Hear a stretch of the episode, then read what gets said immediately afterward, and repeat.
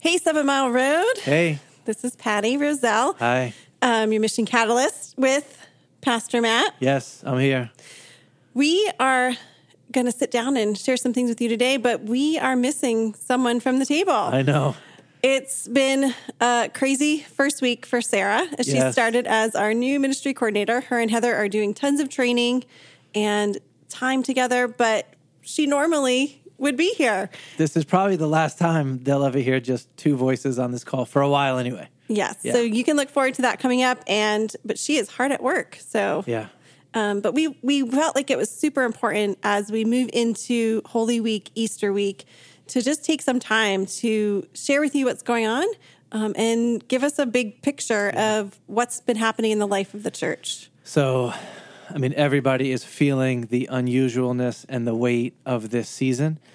And it has really been so beautiful to me to see our church move toward God and move toward each other in the first few weeks of something that we never, nobody ever saw coming. Um, our nights of prayer have been really sweet, and I've been so moved by the way that our church has been willing first to lament and to just come to God with our sorrows.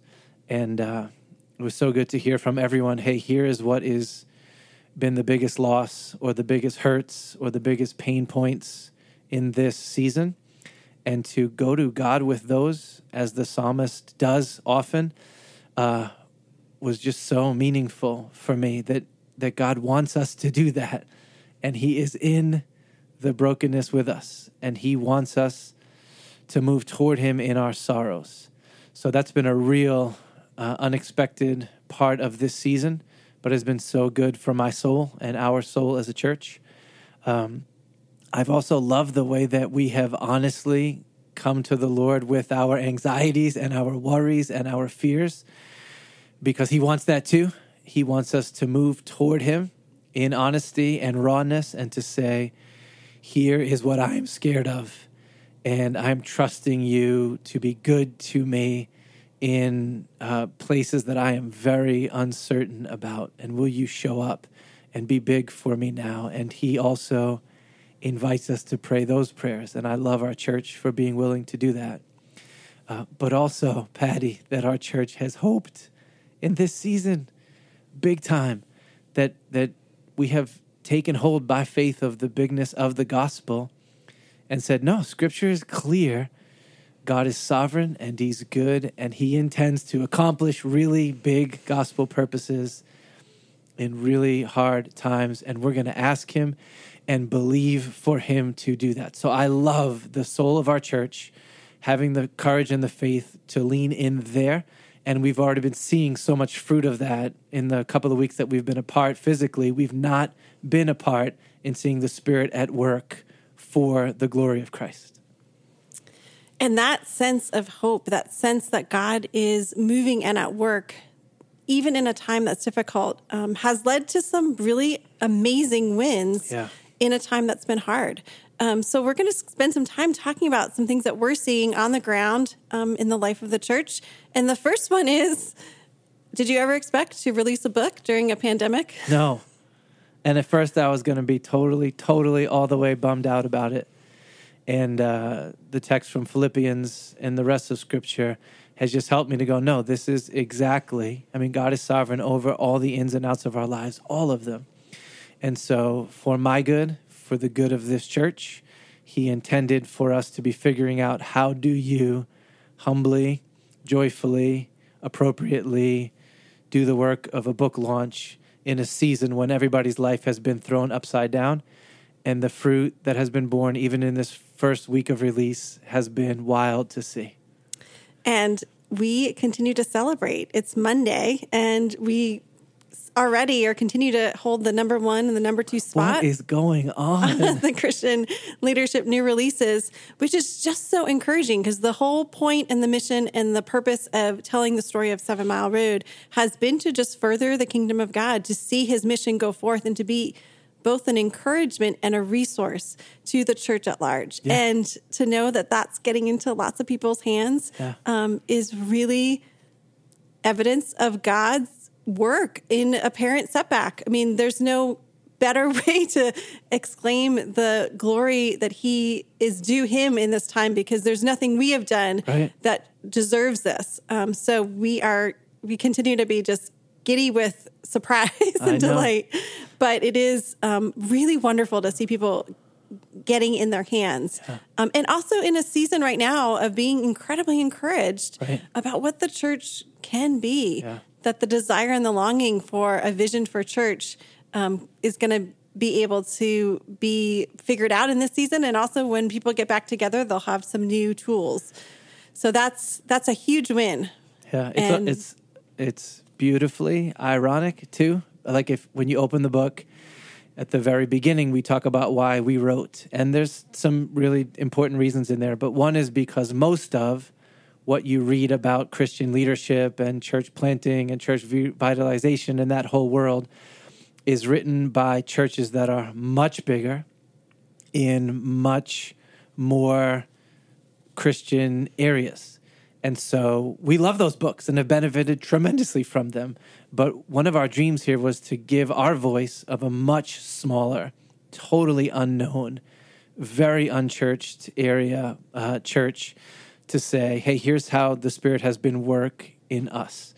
And so, I mean, honestly, the truth is that I thought, you know, that, uh, not parable, that saying, if a tree falls in the forest and nobody's there, did anybody hear it? I thought that, you know, kind of that would be a summary of this for us. That if you published a book and a couple of hundred people read it, uh, whatever. So clearly that is not what's happening. And there's a, a broad array of folks who are getting connected to and making this decision to get their hands on this theological vision, memoir, and blueprints. And even in a crisis like this, I think it is right and appropriate for us to uh, celebrate that God would give us the stewardship to tell the story of His grace to as many folks as appear to be getting their hands on the book. So we're surprised, we're delighted, we're hopeful. We want to be good stewards of whatever this will mean for the future of it, but feel that that in this season, again, again, the Lord has been kind to our church. And we want to also have some fun with it. So you guys have been awesome about highlighting when it comes to your I know, right? doorstep. and we want to collect those. So as you get it, as you're reading it, um, be creative and send it to me, um, send it over Slack. We had to postpone the launch party, but um, just as if everything else, there's also some creative, fun things that could come down the pike by having it a little later. So send those pictures in, and I'm it. collecting those, and it's going to be a um, a fun way to just feel like we are all in this together. And so, thank you already, and we'll we'll see what comes in. My funniest arrival story was a non-arrival story. Uh, somebody from our church bought the book, and it was supposed to get delivered, you know, on April third, and it never got there. And he told me, "I think my neighbor stole it." and I said, "That would be the best what church can be story ever." Neighbor steals book, reads it, comes to Christ. Right, totally. That's awesome. Um, the second win that we have just watched all of you beautifully stay connected to is gospel communities. Yes. This has been a time in this season that actually people who weren't plugged in are now plugged in because they desire to be part and stay connected to the community. Um, and you all have groups have been in, really helpful to be creative and figure out ways in which your group is going to continue to meet virtually or to continue to share concerns Yeah. and joys. So we just want to highlight that as um, evidence of the strong community that we have and that God um, has knitted us together as family and that He's continuing to do this. Um, and really, the some of the stories that I've heard of the prayer times, the rawness of what you're sharing with one another, Yeah. um, the truly bearing one another's burdens has been um, just so sweet for us to hear. So thank you all for keep keep plugging in, keep going to the gospel communities. Your gospel community leaders have, are thinking on the fly, having to be really creative and twist things around to make sure that they can Right. um, serve you. So um, I know you're encouraging them too, but that is a huge piece of this season that we're excited about. Yeah. The other um, kind of sweet time has been the prayer nights. So Oh, we want to yeah. talk about that. Yeah. So, I mean, w- what do you do in a pandemic? It's bizarre that every church across the world has had to figure out oh, if our typical rhythms are shut down, how do we pivot to good gospel rhythms with the weight of this thing pressing down on everyone? So, one of the things we've decided to do is to say, hey, every night at 8 p.m., as you're available, we're just going to have an open time over Zoom to connect and to seek the Lord together. And we've tried to do different things with those times. But um, we have been so thrilled at the response and the, the strength of those nights together. So we, we try to be a praying people at our church, but this has created um, an all church arena, men and women to come together to see each other, look at each other, love each other, and seek the Lord from A to Z in this season. So there's been uh, times to celebrate wins, times to lament sorrows, times to share anxieties, times to um, ask God to move, and all of them on those nights have been such a joy. We've probably had maybe a third of you join us for that. Want to make sure that you know they're happening, that we would love to see you be there, that you don't have to say a word out loud if you don't want to, and can just come and sit with us and participate in that way. Um, and there's no pressure to get there five nights in a row, but we would love for you to be there as often as you can at the end of the day, as that works for you, because we've settled in our hearts. One thing that will be true about our church in this season is we are going to surround our efforts and our experience of this in prayer so that God may have that space to come and answer. Absolutely. And um, the other piece that has kind of emerged, even in the sharing in the prayer nights, has been this readiness that we are witnessing among you to engage your neighbors yeah. and to engage people who have um, an interest right now because of where life has them in Jesus. And sometimes I like to think about as we are people who are living our lives um, as disciples, that we are building kind of the foundation blocks that we don't know when they're going to be used. Right. But this is a time that's it's being used. All of that time of study and scripture and gospel fluency and, and preaching to yourself, we are seeing just the explosion of your readiness to um, engage and receive people around you who are asking some questions. They're asking, why are you hopeful right now? Because everything is bleak. And that is that is one of the pieces we've prayed for for years and to see on the ground engagement um, and also just an encouragement that we've had lots of stories. I have a friend we've got lots of other people who are asking and wanting to know more about god. Um, there's also been some of us who have had long-term relationships with we had no hope with. And then um, we're hearing stories of phone calls coming in for years later because they knew that that they believed. And so just take take some encouragement from that that nothing is wasted yeah. um, and that we are excited to see what God will do and reveal himself to people even in a time that feels like it was impossible for his gospel to advance but it seems to be doing that. So and this is evidence of the missional DNA of our church taking root I mean, we talk about the long game and hospitality, living a life that is God centered and open to others um, and not in a rush. And so over time, we should all be in relationships where we're at least one Christian that someone knows. And then when um, a crazy, deadly virus springs itself on the planet and everyone's rhythms of life and finances and work and school and everything else gets thrown off, that the people at Seven Mile Road are a people that they can turn to and talk to. And then when they step into that conversation with us, boldness being, of course, I'm not going to play scared and talk to them about the reason that I would have hope, even if all the legs of everything in my life got smashed out from under me, be, because I have I have Christ and His grace. So all of that has to be wed together if we're going to be faithful missionaries as a church. And I don't know, I've heard multiple stories of those conversations happening in the wake of some of this. So, w- what a joy to hear and to rejoice in those. Totally. Absolutely. And here we are now kind of moving into Easter week. Yes. Um, we are kind of at the pinnacle thinking about what does it mean that christ is alive um, and that we get to celebrate that together um, and it's also an opportunity for invitation um, as we just spoke about to bring people sweep people into Right. the- our life as a church our life as a family um, so why don't you give us some big ideas as we think about this week leading up to easter Yeah. what are we going for So I don't want to use any overstatement or hyperbole, but it's probably true that this specific Easter will be unlike any Easter that we'll ever have as far as opportunity to invite those that we have been loving and in relationship with and would love to hear about the grace of the gospel to participate on that Sunday morning. So everybody is locked down, and the best we can all tell, that will be continuing through this coming weekend.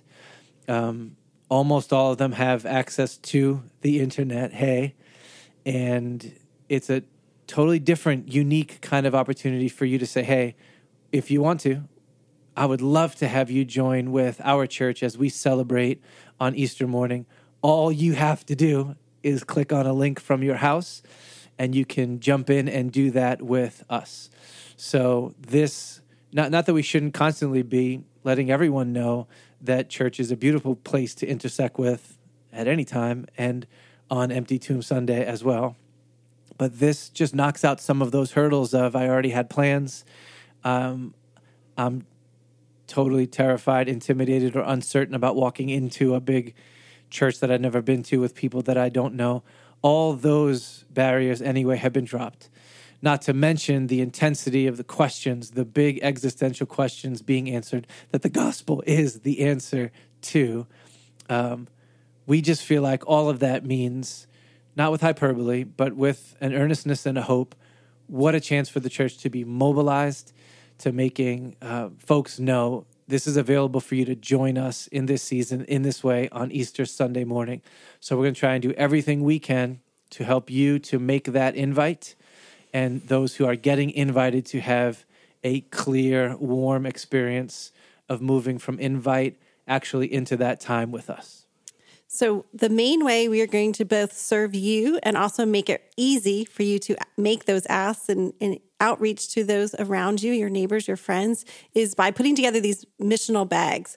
We're kind of calling them the grab and go Easter bags. Grab and go.